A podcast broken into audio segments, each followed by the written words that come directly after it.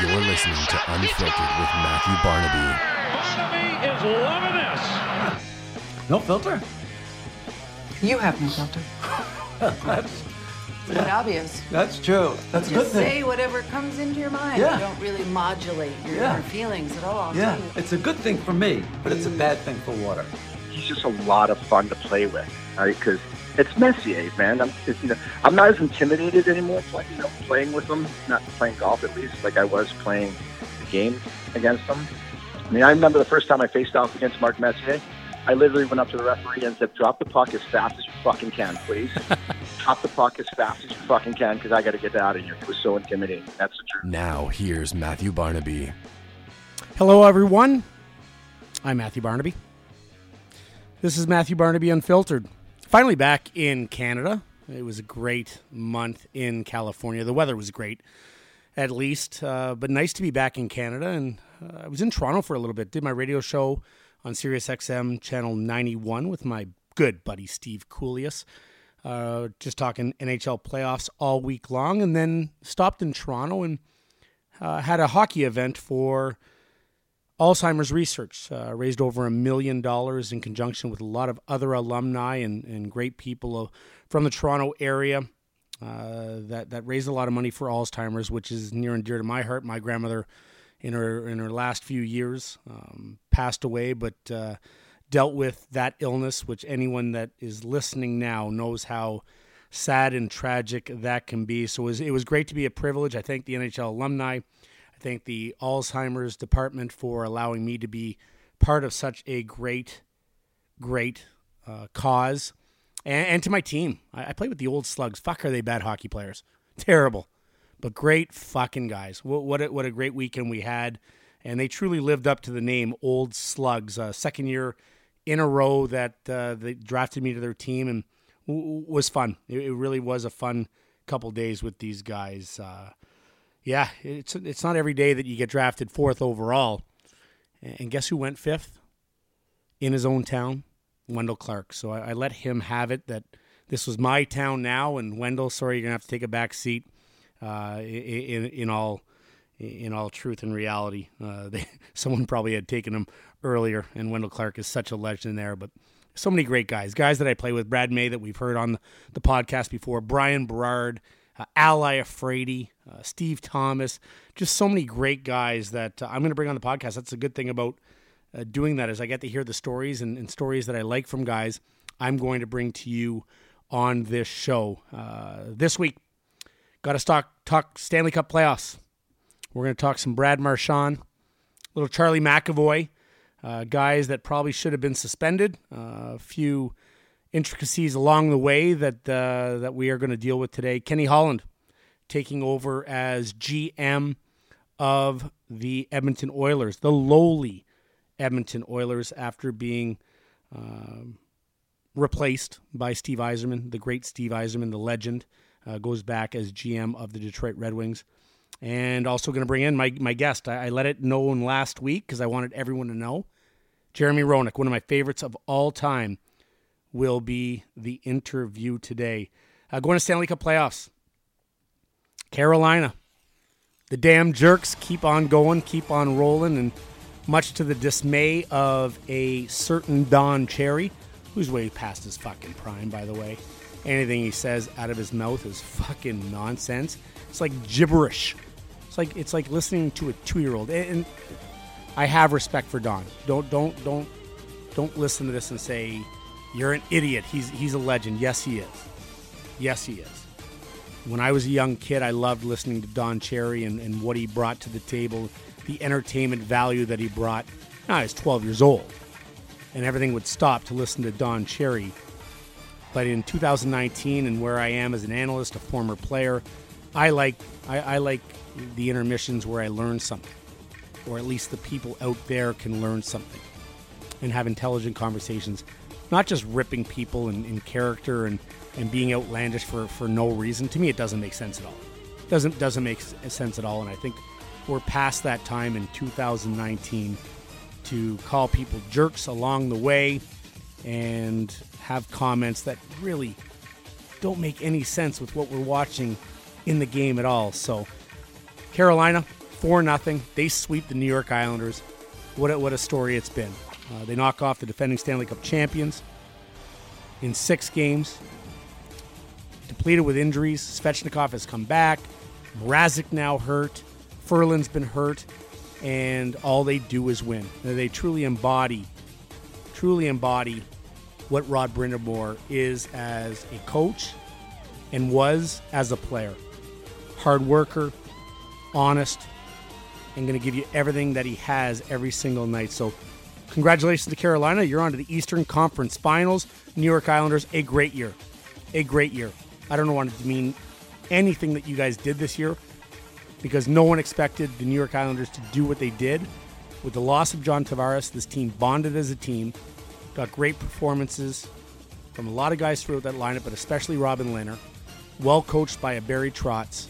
And unfortunately, when it came down to it against Carolina, their Achilles heel really came to the forefront, and that was being able to score goals. Carolina, credit them, they limited them.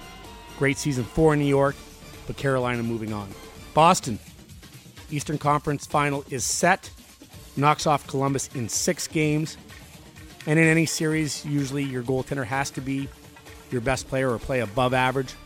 Rask outdueled Sergei Bobrovsky. Credit Columbus for going all in. This is a team that barely made it into the playoffs, swept the best team in the National Hockey League this year in the Tampa Bay Lightning.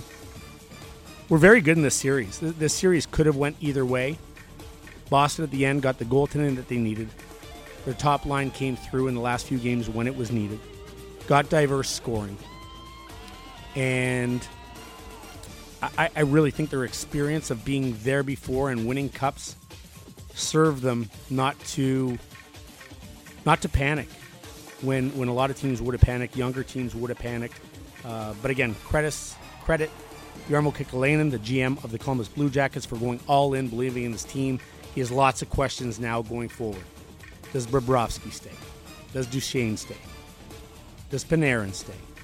Does Dzingel stay? So there's there's a lot of a lot of things to answer for Columbus. We'll get to that in a month and a half when we get down to the draft and, and free agency. What is going to happen with Columbus going forward? A great year for them, and Boston moving on to play Carolina in that Eastern Conference Finals. Colorado, San Jose, we will see a game seven. JT Compher, former Michigan star, with a huge game in game six to really lift Colorado over San Jose to get them into game seven. Grubauer has been fantastic for them. The MacKinnon line's been slowed down a little bit, even though Landeskog scores the winner in game six in overtime. Very resilient group. Very, very resilient group in Colorado. San Jose without Pavelski. Will we see him in game seven? Time will tell. But this is a close series. Neither one of these teams, this this is kind of like St. Louis Dallas. I don't think that either of these teams have played their best game when the other teams play their best game. It's kind of been one team has dominated the game, deserved to win, and then we go to the next game and the other team dominates and deserves to win. Picked a lot of game sevens. I, I had picked three out of the four to go to game sevens. We're going to get at least two going to game seven. Colorado San Jose should be a beauty in SAP Center. I picked Colorado to win the series. The top line, they are going to have to contain. Vlasic has done a phenomenal job of containing that top line of MacKinnon, of Rantanen, of Landeskog for the most part in this series. St. Louis Dallas also going to a game seven. This is kind of reminiscent of the other series I talked about. One team dominates, deserves to win. Dallas comes back, they deserve to win. St. Louis comes back the next game and does the exact same thing back to them. Uh, Dallas, Dallas, Dallas has surprised a lot of people. We all knew that they had Ben Bishop. We know that they have the top line. But the Roope Hintzes of the world, the, the Zuccarellos of the world, have certainly chipped in. We know the big three on the back end with Lindell and Heiskanen. Certainly, those guys just bring so much to the table. Klingberg has been phenomenal in this series. They garner so much attention because they play so much, because they aren't as deep as a St. Louis core. Binnington, first game seven ever. he has really done anything and everything that could be expected of him to get them there. St. Louis with a big win in Dallas in game six. Deserved the win right from the start. Going to be a phenomenal game seven. One of these two teams, I don't think anyone would have expected three months ago, would have one game to win to go to the Western Conference Finals. But that's what we are seeing. Good luck to them. And on our next podcast, we will be into or previewing, I guess, round two, or actually round three. My math isn't great. Back in Canada. In Canada. Not Canada. I'm from Canada, in Canada.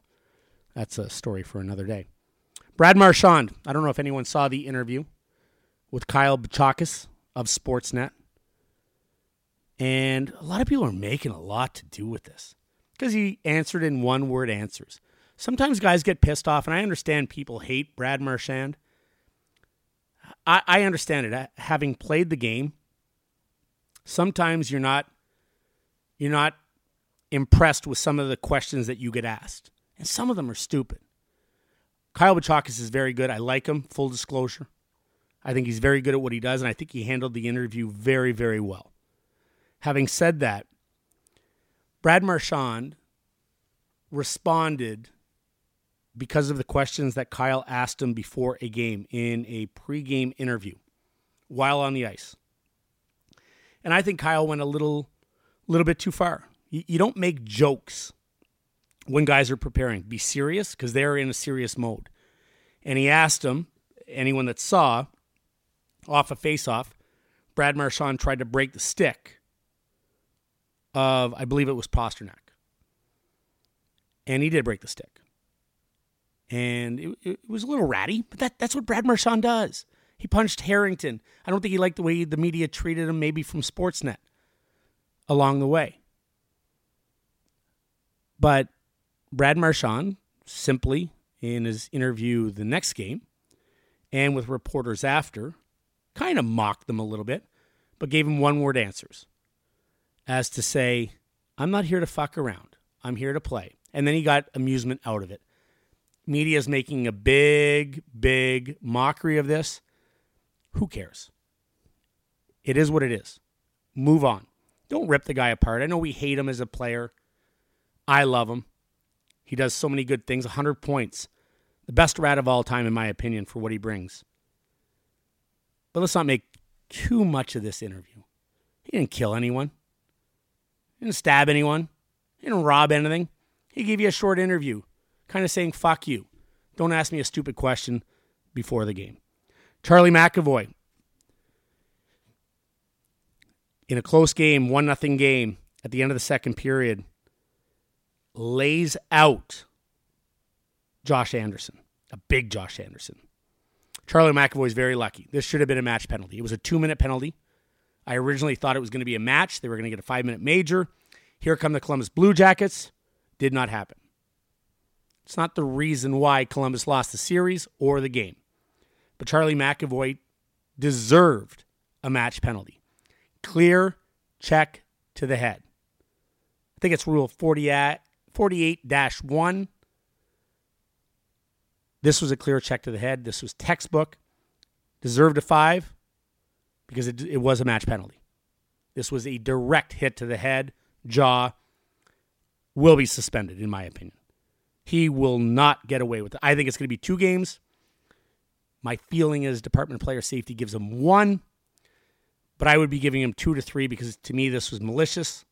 He was kind of caught up with Zdeno Chara on the sidewall, coming into the zone, couldn't protect himself, direct blow to the head. Two games for me, for Charlie McAvoy. We'll see how it all plays out. Edmonton. Edmonton has a new boss. Peter Chiarelli is out. In term was Keith Gretzky, longtime scout in the NHL. But Ken Holland, a lot of people are like, oh my God, I'm surprised. Why are you fucking surprised? You could tell by the press conference. We knew when Stevie Yzerman left Tampa Bay that he was going to be the new GM of the Detroit Red Wings very shortly. There was a succession plan there. And anyone that didn't believe that, don't don't listen to people's interviews and, and take it verbatim. Read in between the lines.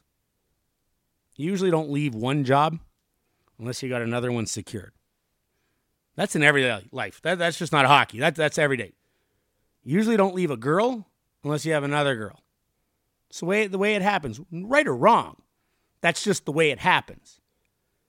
So Kenny Holland, Stevie Yzerman had his mistress on the side, and that was the Detroit Red Wings. Well, he ended up marrying his mistress. Kenny Holland sat through the press conference, handled it with class, but you could see that he wasn't happy that he was getting pushed aside with everything that he had won. Edmonton scoops him up five years times five million, $25 million. Is Kenny Holland the right guy for the job? I thought Ron Hextall would be the guy. Not that I thought they would hire him. He would be the right guy for me. I love what he did in Philadelphia, how he set that team up. I was very surprised that he got fired with all the prospects that they have come in Philadelphia would be good for years to come. Problem was they couldn't get goaltending. Power play was not very good early, but what Ron Hextall's track record with Philadelphia Flyers and how they uh, ha- how he has them set up for the future is very very good. Didn't even get interviewed. Kenny Holland steps in, obviously a great track record, but that track, re- track record was more in the non-salary cap era. In the salary cap era with Detroit, it has not been very good. Even though I do like the prospects that they have coming along, I think they are set up better than say the Edmonton Oilers, even though Edmonton has two, two, two of the top players in the world. If you look at Connor McDavid and Leon Draisaitl, uh, a lot of question marks in that organization where they are going to go. Milan Lucic's contract will probably hinder them a lot. Being up against the salary cap will hinder them a lot. Kenny Holland has a lot of work to do, a lot of holes to fill with very, very little money to accomplish that. And he's not going to have three, four years to turn this around. There's an expectant that this is going to get turned around right away. I, I don't see it. Too many holes, like I said, not enough money. Koskinen, three years at 4.5 million. Can he be a starting goalie? I'm not sure. Can they get enough diverse scoring when you get past the top line? Connor McDavid figured into 50%. 50% of their goals last year. On a non playoff team, he's up for the Hart Trophy for MVP of the league.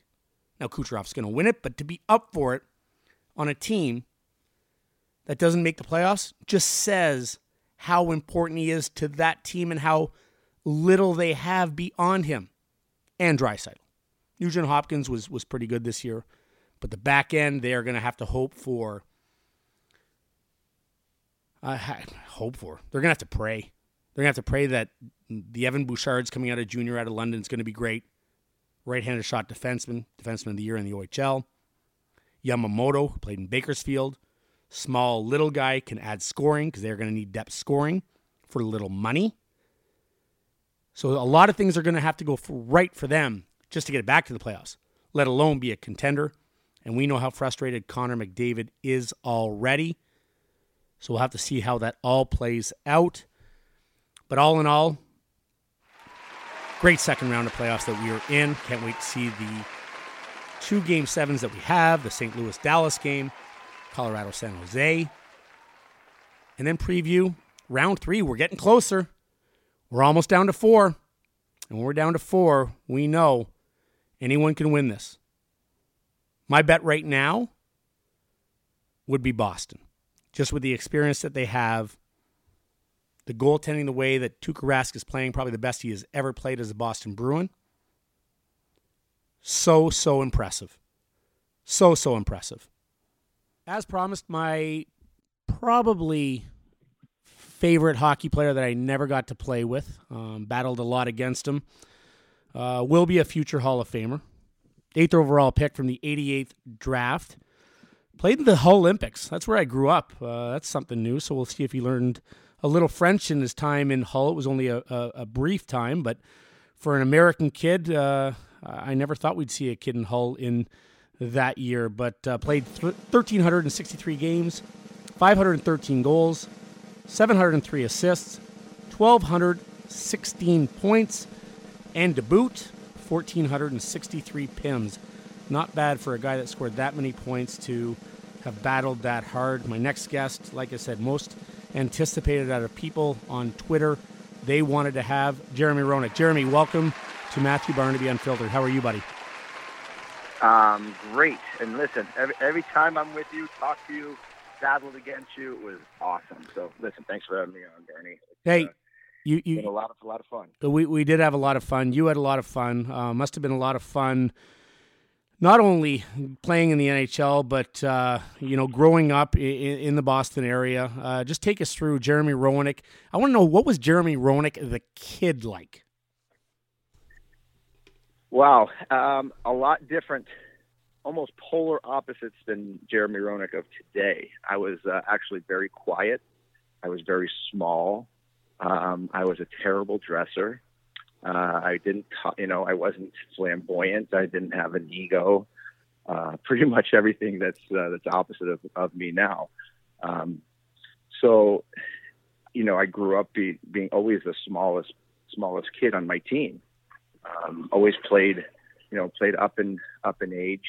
I was fortunate enough to be, you know, blessed with lightning lightning fast feet. Thank goodness, because it saved my ass, you know, mo- most times. But um, you know, I moved up and down the East Coast uh, a lot with my dad's job. I, you know, started in Boston, uh, moved down to Connecticut, a few places in Connecticut, um, Hartford, Danbury, down to Virginia for three years, which is kind of where my uh, where I really started to develop as a hockey player. And then back up to Boston to go to high school where I played with Tony Amonte. So, you know, it was a it was a crazy, crazy youth for me. Obviously, living on the road, going on eight nine hour road trips every weekend, flying up to New Jersey from Virginia to play for another team on the weekends, um, missing a lot of school. It was, uh, you know, I got to give my parents a lot of credit and a lot of thanks for everything they did to put me in the best hockey environment possible for me to grow. I, I knew you played with Tony Amonte at their academy, a great, uh, great spot. Both of our kids played prep school, and we saw each other a lot there. Uh, what did your dad do, and why did he, you guys move around so much? Yeah, so my dad was uh, an area manager for for Mobil Oil. Um, he uh, actually, you'll you'll kind of get a kick out of this. He was, you know, when when you go uh, when you, when you pull into gas stations like a like a Mobil Oil or a Texaco or Yep. or a, and they have like a um a Subway connected to it or Dunkin' Donuts connected to it that's in, inside. My dad was part of that idea of of of mixing um, you know, fast food and with with gas stations. So kind of a one stop shop. So my dad was a one of those creative area managers, and, and he just they moved him from area to area, except for the last one. When I lived in Virginia, my dad asked for uh, a leave to go to Boston so I can play. Actually, took a a big salary cut to um, you know to put me in Boston and go work at a different job so I can play hockey. So, you know, those are the sacrifices that you have to make as a, as a parent. But that's that's a pretty big one when you're talking about you know going from a six figure job to a five figure job. Yeah, my my mother was a single parent family. Same thing. She raised me, and uh, we're both very fortunate that our parents, you know, really paid the dues for us to do what we did. When when, when did you realize? When did you guys realize that you were better than most players your age? And obviously, playing up, uh, you probably knew at a young age. But you said you were small. I don't know when you grew. So when did you grow, and when did you realize you were a little bit better than the other kids out there? Well, I didn't. I mean, my first year pro in 1988, I was 155 pounds. Wow. So, I mean, that's yeah, that's and and in a time when it was, you know, cutthroat, you know, in your face, physically mean, mean, uh, you know, fighting, enforcer hockey. Um, back, you know, no, obviously they didn't have instigator rules back there. It's survival of the fittest. Being 155 pounds in late 80s, early 90s was very dangerous. That's fucking insane. That's insane. Yeah, insane. Like like the the guys that I played against and the and the looks of them and the mentality of them would scare the shit out of you. You know, daily. It Doesn't matter how much how long you're there or you know, there's always something that that that literally makes you shit your pants every time you walk into a into a building or a, a locker room, um, and have to have to deal with some of the some of the monsters and the mentalities that the game had back then. So, you know, I had to learn real quick to to protect myself and to uh, and to make sure that I, you know, I I could uh, protect myself. Not only not protect, but but want to, right, Yeah. and have that desire to do it. Because, um, you know, back then when there's no instigator rule, and, and I was a guy that ran around and and and hit, you know, because of my Keenan. You know, you had to you had to stand up for the way you play. You can't. You have to have accountability. You can't run from the way you play. And you know, I ended up fighting a lot of a lot of tough guys in my life that I didn't want to have to fight, but I, but you have to, you know. I always said if I wake up tomorrow, it doesn't matter what the outcome is, as long as I wake up tomorrow. That was always my mentality. So, kind of funny. It, But I knew I was. I knew. go ahead. Go ahead. No, No, I, I said I, I knew I was I, I knew I was good when it coming down the you know through through squirt and pee wee. I scored almost 300 goals in Wow. pee wees, you know 250 goals in pee wees. You know so, um, you know I, I had some some real. Then my first my freshman year at Thayer Academy, I had like uh, 86 or 90 points in 20 22 games in prep school as a as a freshman. So you know that's when in, I'm playing with Tony Amonte. So that's when all the scouts really started you know coming around and and you know you knew that something good was uh, was in the future. So, um, but you know you, you take your hard knocks, you take your licks. There's no question that I took them and I gave them, and um, you know it's been uh, been pretty good for at least the first 50 years of my life. John, Johnny Gaudreau plays at about 165. We consider him a little midget out there right now in an era where Mm-hmm. you don't have to be tough. I can't imagine what you did and the way that you played, the style that you no, they played. can't touch you now. Now, now, it, yeah, now it's easy. There, there, you had to go through whacks and being held and punched and being accountable for your actions. Uh, who was the scariest guy back then when you broke in? Bob Probert, without question, especially during his uh, during his substance days. You know, in Detroit Yeah. when he was struggling with um, you know with the substances and and his um, and his ability to stay out of trouble. Um, you know, I got to play with Bob in Chicago. One of the nicest, one of the greatest men Yeah, you'll ever meet. But when he got mad and he decided that that, that switch that switch went on, but get out get out of the room as fast as you can because he had he had an ability to um, to literally turn on a dime and beat the living crap out of somebody. I mean, you've seen his fights before. I mean, I'm, I'm sure you've probably gone toe to toe with him and at least looked at him in the wrong way. It's a bad thing. I fought I fought him. I fought Marty McSorley twice. I fought Baruby once. Um, one of my best fights that I that I can remember. Do you remember uh, Walker? Um, used to play for Vancouver. I do. Yeah, Scotty Um, Walker. Scotty Walker. Yeah, Yeah, he's a lefty, little, too. Fighter. That, that, yeah. That, oh, I found that out the hard way. Um, yeah, he's a he's a little little uh, fire hydrant of a of a tough guy. We had an awesome fight in Vancouver one one year. Um, you know how about uh, Bell? Uh, Bell for Chicago. Mark Bell, twice. Mark Bell. He's six what six foot five. Yeah, had he's a big guy. I play with him in but Chicago. Good guy, good team guy, but he wanted to fight me every time we played. So I'm like, okay, let's do it again. Let's do it again. But um, you know, it's I, I I love that part of the game. You know, I wanted to be one of those guys that could hurt you offensively, hurt you physically, uh, you know, scare you on with speed, and then you know, scare you with not knowing if I was going to take my stick over your head. You know, just have that unpredictability. I like I kind of I like being that kind of multiple threat. Yeah, that's that's why you were so dangerous because you could do it on all. Um, that's why I respected you so much because you had what I wanted. I, I played a certain style, but I didn't have the the the the ability to be able to put up points you like that. So I, I appreciate it as much as I hated playing against you and, and made it look like I hated you. I loved from from afar watching you. I I, I have to ask that, we had that respect for each other, We- right, we- Barney? we- We, always had that respect for each other. Uh, we even got a kiss. We even got a kiss at some point, Yeah. didn't we? phenomenal. I, I, we did, we did. Thanks to you, thanks to you and your your, your beautiful generosity and affection.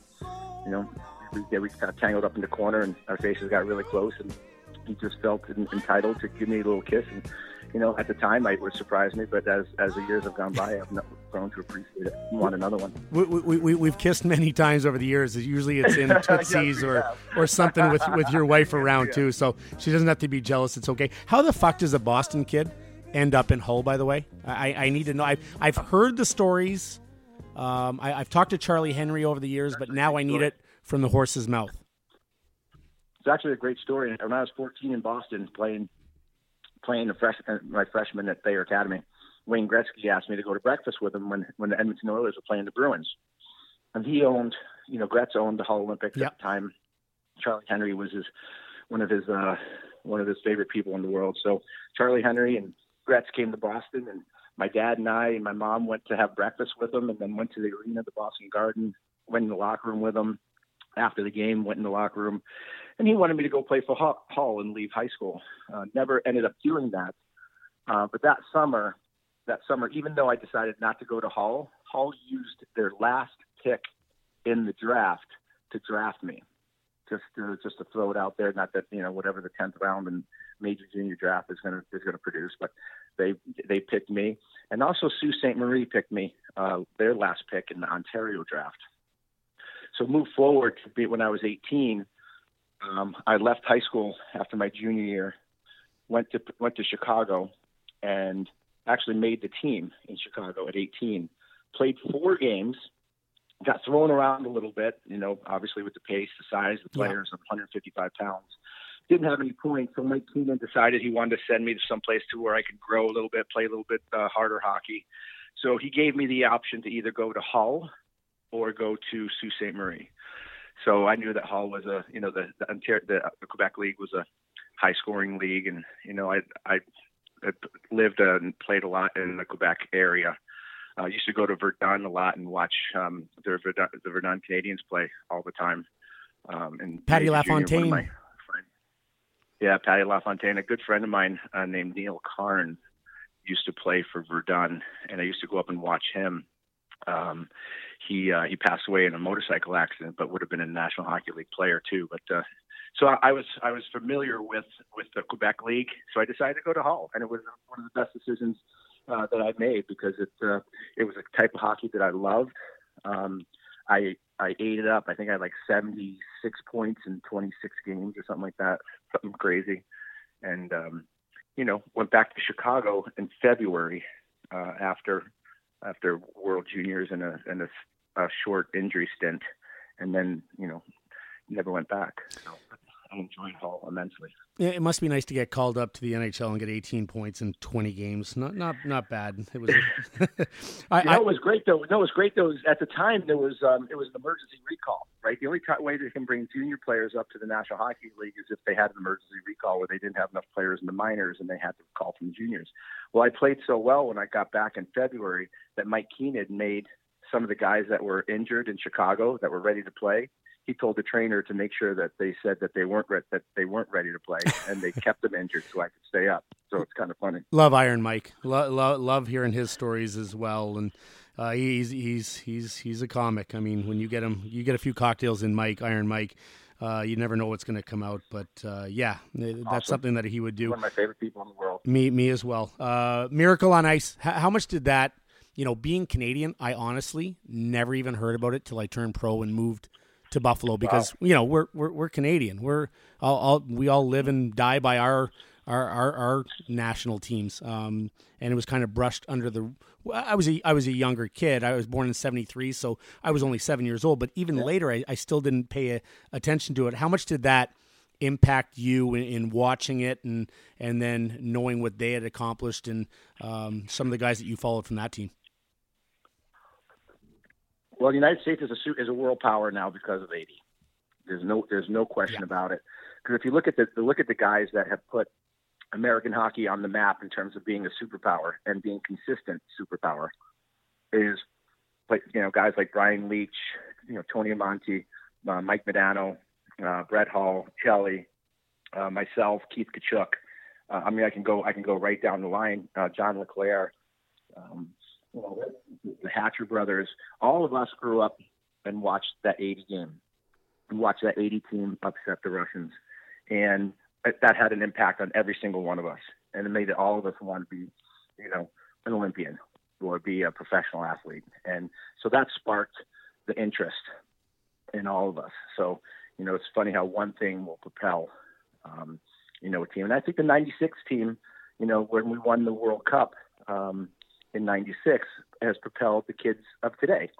You know, because the, the American players of today, you know, Jack Hughes is going to go number one. Obviously, you see what Auston Matthews, all Jack Eichel, all these kids grew up in the '90s watching us. So it's been it was pretty cool. You were a part of the World Juniors. Your line was phenomenal. Uh, scored a plethora of points. You've been a part of so many different USA teams that have had success. Is there is there a couple teammates that over the years that you've just come that um, obviously bonding and, and winning is is second to none, but um, that you might be closer to than, than others that you play with? Well, Chris Chelios is, uh, without question, probably my closest friend uh, that I that I had and made throughout hockey, and that has the most passion and love for the game that I've ever seen, and commitment, and a guy who plays the game, who played the game harder and longer than anybody I've ever seen. Um, one of the best leaders. I mean, we call him Captain America for a reason, and he'll go down as one of the best players, not in just American history, but in NHL history. So he's one. Keith Tkachuk is another guy who was a leader, was a you know a man's man, um, knew how to play the game right with, with respect, with grit, and not so much grace, but, product, but productive. Um, you gotta love guys like that. I mean, Tony Amonte's been, you know, I call him my soulmate, my soulmate of teammates. You know, I could have played, I could have played with my eyes closed with Tony Amonte. That's how well we knew each other. So, you know, I got you know Stefan Matteau, Bryan Marchment, um, Rick Tocchet. I mean, I can go on and on with guys that uh, that I became very, very good friends with that I still talk to today. That uh, you know, you, you try to, you can't obviously, you know, be see them a lot, but got to make sure that you know that they're thinking about them. It, it, besides Chicago, I mean, that's I think anytime you play in a place uh, to start your career, I, I, I associate myself with Buffalo because they gave me the opportunity, and you know I was young and naive and absolutely loved everything about it. Is there another place besides Chicago that you absolutely loved playing? Philadelphia to me would have been a place that I would have absolutely loved. It, it looks like a perfect fit from the outside uh, for a Jeremy Roenick, a guy that's able to score goals, a, an entertainer, a guy that plays hard, a guy that'll uh, fight and defend his teammates. Is there a place that you maybe enjoyed more than the others? Philly and I, Philly and I were like, like um, um, a perfect match for each other. I, I, me and Flyer fans, we're uh, we're just so close, and we have such a, a, good bond. I love playing in Philly. I love that area. I love having the Flyers jersey logo on. It was it represents a tough a tough part of the a tough um, time of history for the league. You know, the Flyers have a mentality, and, and I fit that mentality. Fans have a mentality, and I fit that mentality. Absolutely love playing there. The only, the only thing I take back right now is I would have I would not accepted the trade that um, that Clarkey wanted to do to get you know to get uh, Forsberg there in 2005. But uh, I would have stayed a little bit longer. But uh, a great place. And then you know, for me, San Jose is always going to have a huge part in my heart because I thought my career was done in 2007, 2006. If it wasn't for Doug Wilson and the San Jose Sharks, um, you know, there's I, I and let me play two years of great hockey with dignity and get respect. And you know, I was down in 2005, 2006 to you know the ultimate bottom, and San Jose gave me an opportunity to finish um, in a good city and a great great team, having a chance to win. So.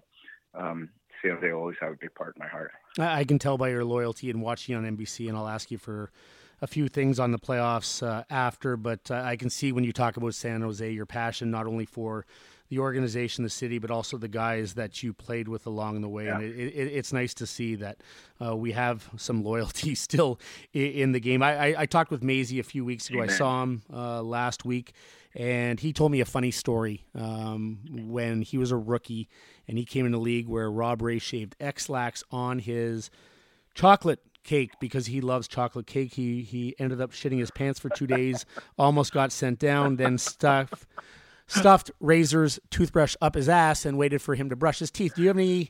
What are some of the funnier stories yep. along the way? And it doesn't have to involve shoving someone's toothbrush up their ass, but uh, some of the funny stories, funny guys that you played with along the way. Because when we talk to people, those are the things when we go to events, they want to get inside to where oh, yeah. people can't go. Oh, yeah. Oh, we, I mean, you got you got funny things, you got crazy things, you have disgusting things that happen to you in the course of a year. Obviously, when you're with 25 guys on the road for you know for a certain amount of time, especially throughout the year, there's always going to be some some sort of uh, of mayhem that's that's going to erupt. I mean, I I remember putting um, uh, Ryan Klob made a, did a practical joke on me, so for me to get it back at him, uh, the team was out at dinner, and I left dinner early, went back to the hotel, and tried to get a key to Ryan Klob's room, and um, couldn't get it. Um, so what I did is I went up to my room. I took all my clothes off, put a towel around me, and walked down to the front desk to pretend like I just got come from the spa and I'd forgotten my key, so I didn't have anything on me. Right, so it's a good way, by the way, to get a key when you when you don't need ID. I'm marking that Trust down, me. by the way, right now.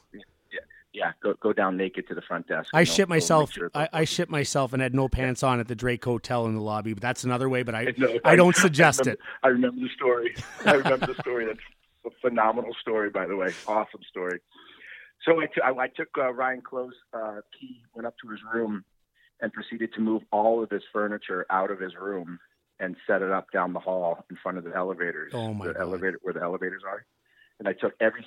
I, I even put all the put the clocks on the table. I plugged in the clocks. I turned the lights on, and I set up his room exactly like it was in his room, out by the elevators. So when he got he got back at like three in the morning, there was nothing in his room, and uh, he he went uh, he went and saw his room was put together outside in the hallway. I think he slept there that night. Actually, it was pretty funny. Uh, yeah, So now that now was now now these guys drink Gatorade and play Fortnite. On the road. yeah exactly. Uh, uh, Yeah, uh, it used to be beer and, po- and poker in the back of the plane, right? Yeah, but now it's it's PlayStation and and you know health shakes. yeah, i- So, interactive. yeah, it's, it's a different game. Uh, yeah, interactive. You- I mean, you know, I mean, I've I've been in I've been in rooms where you know I've been short seated. You know, I had a guy drop a deuce in, in somebody's pillowcase, and, and you know went out of the room, and you know that guy didn't have a very good sleep that night. So, just you know, just a lot of crazy shit that happens in the course of a of a hockey year.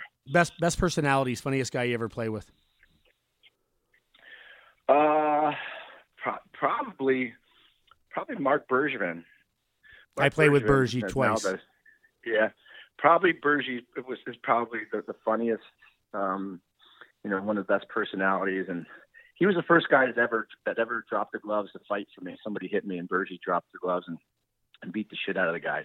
Bergie was the first guy to do that for me, so I'll always have a spot in my heart for Bergie. I just love him, and and he was, and you know how funny he is when he gets going. It's just you, just, you can't stop. You can't stop laughing. I remember when Mario Lemieux came back to playing after Hodgkin's disease and his bad back, and and Bergie, obviously very good friends with Mario, would strip for him, put a put a, a ball in, in front, and lay down the blanket, pour Gatorade all over me, and he's jacked, he's ripped, and then he'd stand up and goes, anyone, yeah, always, always in great shape. anyone see where the turtle went? And he'd have this like hard shell in his in his stomach that neither of us had. Where, where are you today? I, I, I hear you're playing golf today.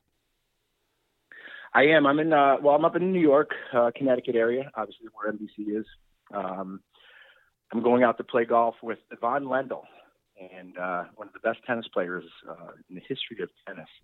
And it's pretty cool because yesterday I played with John McEnroe. So yesterday John McEnroe, today Ivan Lendl, and uh, probably later this week I'll probably get on the course with Messier because he has he has a, some of my money in his pocket that I need to get back. So it's a lot of fun playing in New York here. You got to get to play with a lot of a lot of fun people that can play the game. I, I- see you and John McEnroe throwing fucking clubs if you hit a bad shot. Not that you hit a lot. What are you, scratch or plus one? Yeah, I'm a scratch. I didn't have a good game and neither did he. So the f bombs were getting thrown out, like, and and clubs were being hurled at, at a furious pace yesterday with me and Johnny Mac. Trust me. I, I was a I've ten- never, I can honestly say I've never heard more f bombs being dropped on the golf course than, than me and Mac yesterday. I, I was a tennis player growing up for a few years, and I, I love Johnny McEnroe. That that that that's what I envisioned tennis. I, I loved Ivan Lendl. That's my uh, Jimmy Connors. I mean, all those guys. But uh, John McEnroe Yep. was my guy. So feisty, and just loved the way that uh, that he played the game. So you got He's you got amazing, man. Izzy. Yep, you'd love him. You you, you got you got the Moose coming up, so that that'll be pretty good. He's got some money. What's he playing? Don't let him tell you he's a seven or an eight. By the way, He's very good. He's very good. He's, he's definitely he's definitely a, a, a point shaver. There's no question about it. He's a great golfer, but you know what? He's just a lot of fun to play with, right? Because it's Messier, eh, man. I'm, you know, I'm not as intimidated anymore. Play, you know, playing with him, not playing golf at least, like I was playing the game against him. I mean, I remember the first time I faced off against Mark Messier. I literally went up to the referee and said, "Drop the puck as fast as you fucking can, please. Drop the puck as fast as you fucking can, because I got to get out of here." He was so intimidating. That's the truth. I I got traded from Tampa Bay playing two minutes a night for John Tortorella. I get traded to the New York Rangers, and I see my name on the board, and Messier's my centerman. I'm like, oh fuck! It's the only oh, time, shit. yeah, first time I ever met him, and and even after the game that night, my wife's there with my kids, and she's like, "You're fucking like, what's wrong with you?" I'm like, I'm playing with Mark Messier, man. Like this is fucking not right. Like it's like Sesame Street, you know, where the you have a light that that glows in the corner of the four corners. It, this this one doesn't belong. Matthew Barnaby did not belong on a line with Mark Messier, one of the greatest players of all time, but phenomenal guy. Yes, tell him tell him to fuck off because he has a lot of money in my in his pocket of mine over the years that we played golf when we were in New York. So please tell him. Please tell I the tell please tell the Moose uh, uh, to fuck off. Is there a guy you still hate in the NHL? I I, I have a couple. Um, is there a guy you still The guy hate that, that that's that, that's playing now, or that I played against? that that you played against? I I, I harbored some some ill feelings towards a few guys. Um, most even know I had a lot of battles with. We, we go out and have a beer now, like Lyle Odelein. I can go have a beer with. You know, guys that I fought along the way. Um, is there anyone you still hate? There's only one that I that I can't stand, and one that I won't go out with or have a beer with, or or and that's that's one, probably one of your buddies is Rob Ray. Oh, Uh, totally lost res- totally lost respect for Rob a long time ago, back in the back in the '90s, um, and will never change. Uh, I hear great things about Rob that he's a great teammate, he's a great guy, and so on and so forth, which I'm sure he is, but just not in my books. So Rob Ray is really the only guy that I that I that I hated and still still can't stand even today. Even even even turning on the television and seeing him, I turn station. I, you know, gr- granted, I, I uh, appreciate the way that he played and appreciate the uh, appreciate his uh, you know his commitment to how how he had to play and the job he had to do. But um, there are just certain things that he did that uh, I that you, where you don't you just don't. It's against code. Yeah. and he he did it. Yeah, that's that that that so sucks. he's really, It- he's really the only one. And, and and he's a buddy of mine. He's he's never he's never told me that. Um, I, I like Rob, but I, again, he he has went over the line. I've seen it on a few guys, and there's a few guys that won't talk to him. Don't go near him now because if he if he get, if you get near him, he's gonna think it's a buffet. He'll be like Big Walt. He might eat your left leg or or right arm. Trust me. First time first time I saw Big Walt. For those out there, Keith Tkachuk.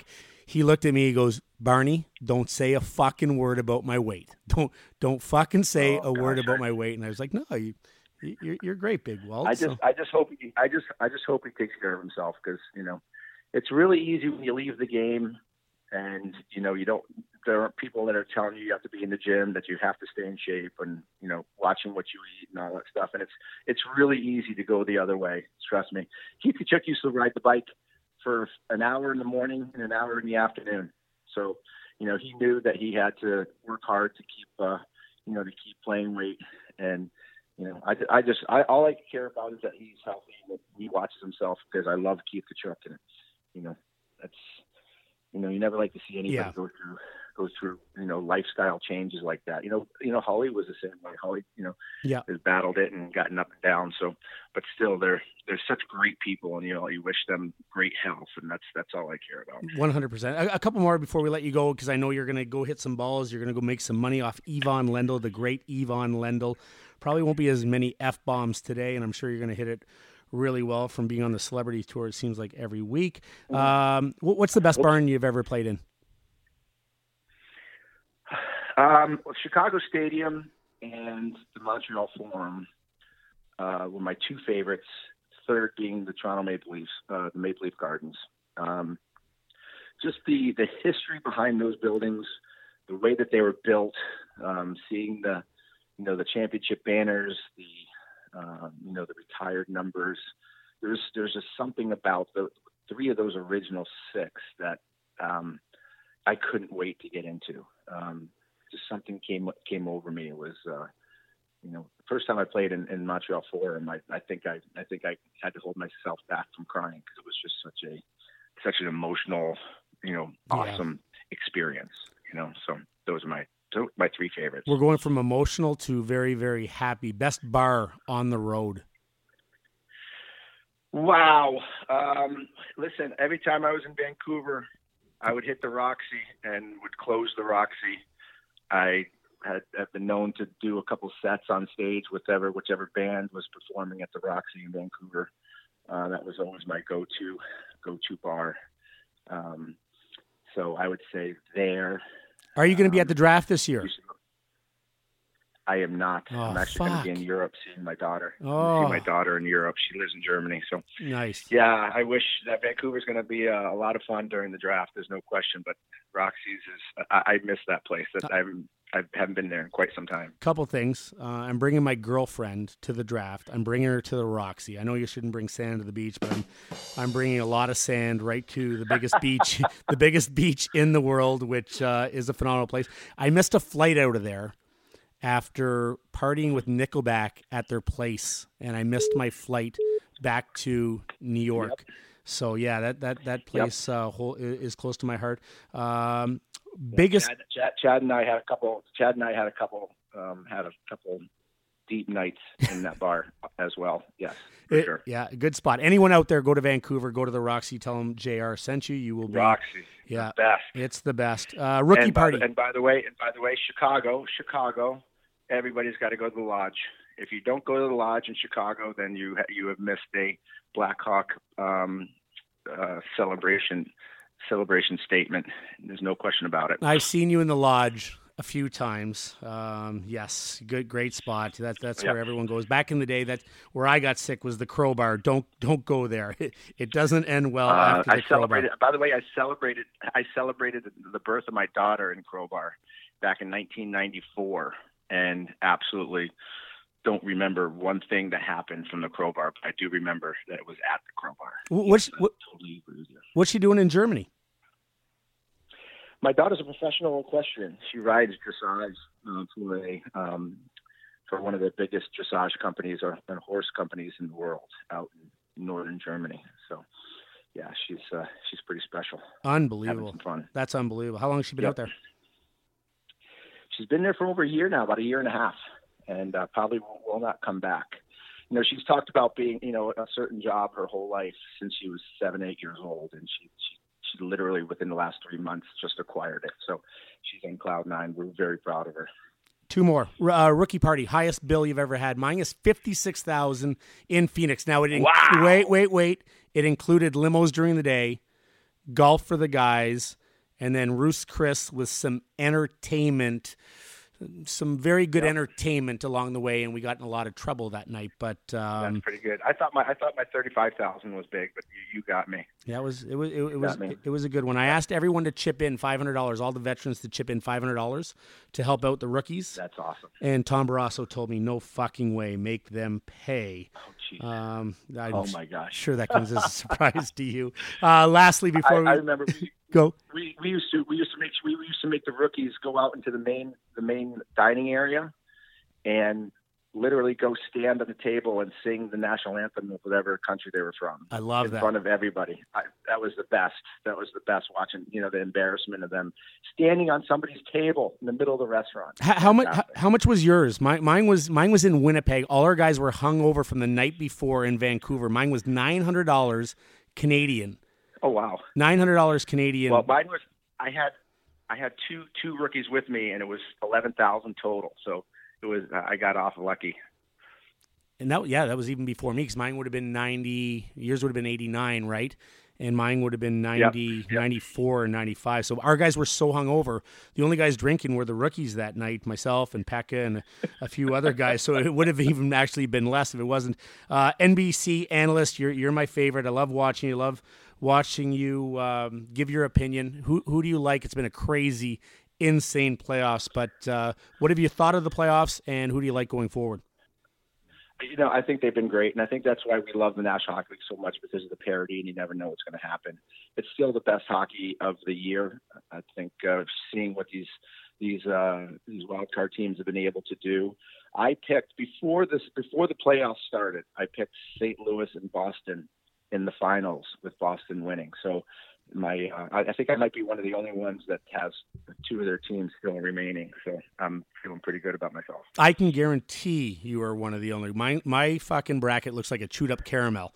It should be thrown out, never, ne- never fucking seen again. So yeah, it's been ugly. Those are two great picks. We'll be watching for you. Tell Mess I say hi. Tell him to fuck off. Uh, tell Ivan I love them. Go win some money, Jr. Absolutely. You are the best, and I got to tell everyone out there when I asked you to come on, and I've had some technical difficulties with my end because I'm a I'm a fucking moron with computers, and you have bared with me. You are one of the nicest guys you could ever meet. Uh, entertaining, future Hall of Famer, terrific guy. Uh, thanks again for coming on, Matthew Thanks, Barnaby Barney. Unfiltered. Really appreciate it, buddy. Have a great day. Thanks, Barney. Hey, listen, we're brothers. I'm always with you. I love you to death. Okay, pal. I love being on the show. I had a lot of fun with you. All right, sounds good. Have a great day, buddy. Jeremy Roenick, uh, like I said, one of one of my absolute favorites. Um, we battled so much, and, and he was obviously a much different player than I when I played, uh, but certainly uh, one of the one of the good guys. Like I said, I, I've been having technical issues with my with my computer, and and I've probably called him seven, eight times. He's he plays a ton of golf. He plays golf every day, whether he's in Arizona at his home or he's on the road or he's playing a tournament or he's working for NBC. He, he's playing golf and he's fucking really good. Not bad when you get to play with John McEnroe and Ivan Lendl and Mark Messier. Not not a bad week. Yeah, just brush it off. Not a big deal. Not a big deal. Uh, but eighth overall pick in the 88 draft played for the Hull Olympiques, and, and back then we never saw American kids, and we thought American kids were pussies. And he comes up to Hull, a French speaking town, and dominates. I mean, I watched him. I, I lived in Hull at the time, and this kid fucking dominated. He would throw his weight around, whatever he had on him. He was a smaller guy, like you said, but he dominated. I think he had 70 points in 28 games, up to up, right around there. Um, but dominant, dominant in an era where it was really tough. Really, really tough. The Quebec League was tough. He talked about being 155 pounds coming into the National Hockey League. Like, just imagine that. Imagine that. 155 pounds in that era where guys are trying to kill you if you're good. This isn't Johnny Gaudreau in, in 2019 skating around. This is this is in an era where you were allowed to clutch and grab and punch guys in the face and slash them anytime they had the puck. And if you really wanted to, just drop your gloves and beat the shit out of them. Uh, Jeremy could do it all. 1,363 games, 513 goals, 703 assists, 1,216 points. And just to top it off, yeah, 1,463 PIMs. He did it all. He is not in the Hall of Fame yet, but he should be. Those numbers, with the way that he played, uh, but what I miss most is his character. Uh, he was, whether he was dancing, whether he was blowing you a kiss. Like I said, I kissed him on the ice when I was a rookie. Uh, watching him fight guys, guys that the guys that were fighters, and he was he was a superstar, all star, Canada Cups, World Cups. Uh, he did it all. He absolutely did it all, and uh, I, I'm fortunate to call him a friend now because he is just a lovable guy that loves life. I love his family, love his wife, um, and everyone that comes around him. You, you just get an experience. If you're a fan, he is going to treat you like his his best friend along the way.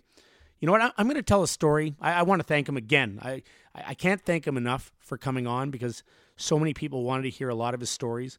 But uh, just for bearing with me uh, the last few days in, in trying to get him on and look forward to seeing him in the near future. But I, I'm going to tell a story because he, he started in Chicago. I think everyone thinks of Jeremy Roenick and they think Chicago Blackhawks. I, I'm going to tell a story from my days when I was in Chicago. One of our coaches. And we, we actually used to go, even though we flew charter, we were probably the only team that still had to go through the airport and through security.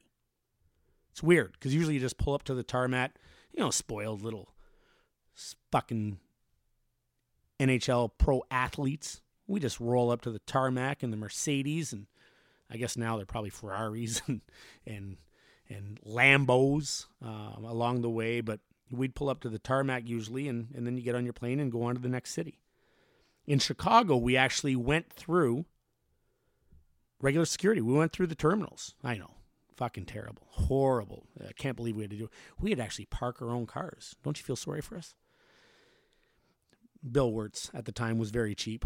Um, so we, we actually we didn't fly commercial. It was it was like we flew commercial, but we had our own private plane. So we're going through, and I remember getting teased. I'm not going to use the coach's name because I don't want to crush him too bad, but you can figure it out if you go back through the Chicago Blackhawks 2005, right after the lockout. Uh, our coaches were great guys, but I was getting teased one day, and I can't remember what it was even about. And I said, fuck this. So I was with Marty Lapointe, and we ended up stopping at a sex store on the way to the airport. I fuck him, I'm going to get him. He's like, what, what are you going to do? I'm like, watch. So I stopped at the sex store and I went and bought the biggest, biggest dildo you can imagine. I mean, it, it, was scary. Uh, I'm, I don't, I don't judge anyone on what they want to use for their sex life. Hey, go ahead. If it if it makes you feel good, fire away. Let the big dog eat. But this thing was big. This thing was really big. It it scared me. It had multiple buttons. It had multiple speeds, and this thing this thing could take on the Russian army uh, back in the 80s. But I bought it, and he goes, "What's what are you going to do with it?" And I go, "Just watch." So we stopped at the grocery store, and I went and bought aluminum aluminum foil, and I wrapped it, wrapped it good and tight. And when we got to the airport, everyone kind of waits and sits around, and and then we kind of go through security together. So I slip in, I get someone to distract one of our coaches, was not our head coach. And I open his bag and I, I, I stick the dildo right inside. No, no worse for wear. He has no clue what's going on. Just me and Marty know. And we're, we're, we're laughing. We're dying. No one can understand why we're laughing so hard. And we kind of go off by ourselves. As we go through, I'm right behind him. And I tell the security guard, hey, there's something in there. I want you to actually pull it out and, and make a big deal, like hold it up.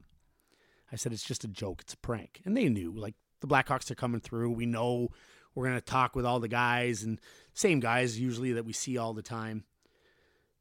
So he goes through in front of me and I, we're laughing. I now, by this time, I've told a few guys. And he goes, Excuse me, I, I got to pull you aside. And he's like, Okay, no problem and he goes through his bag and he, he goes, "What's this?" And he holds it above his head. And he goes, "I have no no clue. I have no clue what that could be." He goes, "Do you mind if I unwrap it?" He goes, "Absolutely, unwrap it. I, I have no idea what that is. I, I am sorry. I'm sorry. I, I apologize. I'm sorry." Now he's a little scared. And the guy unwraps it, and all the guys are looking like everyone's nervous, and we're dying. We're dying laughing. And he holds it above his head again, and it's this big, big dildo, obviously. And he's like, ah, that's not mine. That's not. He's like, sure, sir, sure, sure. He goes, it's it's not illegal, but you probably shouldn't wrap it in in tinfoil. It's gonna sound off. He goes, it's not mine. Someone, and he looks over, and we are dying laughing. Obviously, uh, I did a few laps the next day uh, when he found out that it was me. Uh, but it was one of those. It was one of those good pranks. There's a lot of pranks that you pull on the road that Jeremy alluded to, and, and that was one of my Chicago days. There's not many from Chicago. I do have one more from Chicago at some point that I will unleash. It was it was one of my favorite ones that I did, and uh, in the next coming podcast, maybe next week, uh, I'll bring that one out. It's pretty funny. It was has more of a the movie Seven feel. The movie Seven feel. If you can imagine that, there's a lot of different aspects of that movie, but if you can imagine that, uh, that's kind of kind of where it went. So. Uh, Stanley Cup playoffs. Uh, we're going to be starting round three here soon. Chicago will not be there, uh, but St. Louis will. Congratulations to Pat Maroon. Pat Maroon scores the double OT winner with his son in the house. St. Louis was dominant. I, there's no way. I, I don't cheer for teams very often, but man, I was fucking cheering for St. Louis because they dominated the Dallas Stars in game seven. Should have absolutely busted them up At one point, uh, well, through periods two and three, out shooting them 17, or sorry, 31 to 4. I believe that was it. Don't take me verbatim here. But I know they only had four shots, and one was a little soft dump in by uh, Jamie Benn at the end of the period. Four shots through two periods, not good enough to win. Ben Bishop was unbelievable. 52 saves, but St. Louis moves on. Boston will be playing Carolina, and we will have a game seven, a game seven in San Jose and Colorado to see who faces St. Louis for the Western Conference title. Always end with a quote, and because our good boy JR is playing Ivan Lendl today, I was told a long time ago that 95% of the bets are won on the first tee. There's your quote, people. For anyone that plays golf, 95% of the bets are won on the first tee. Know your handicap. Don't be a fucking Hollywood that plays like a 10 but says he's a 6. You're going to lose money every day of the week. So 95% of your bets are won on the first tee. Use your handicap wisely. Again, thank you to Jeremy Roenick. Thank you to everyone out there. Nice to be back in Canada. The weather is changing. That means Stanley Cup finals are on their way. That means I'm playing more golf and probably drinking a few more beers, a few more vodkas, a few more martinis. Enjoy your week. Enjoy the hockey. Be safe. Salut. Bye bye. Sayonara.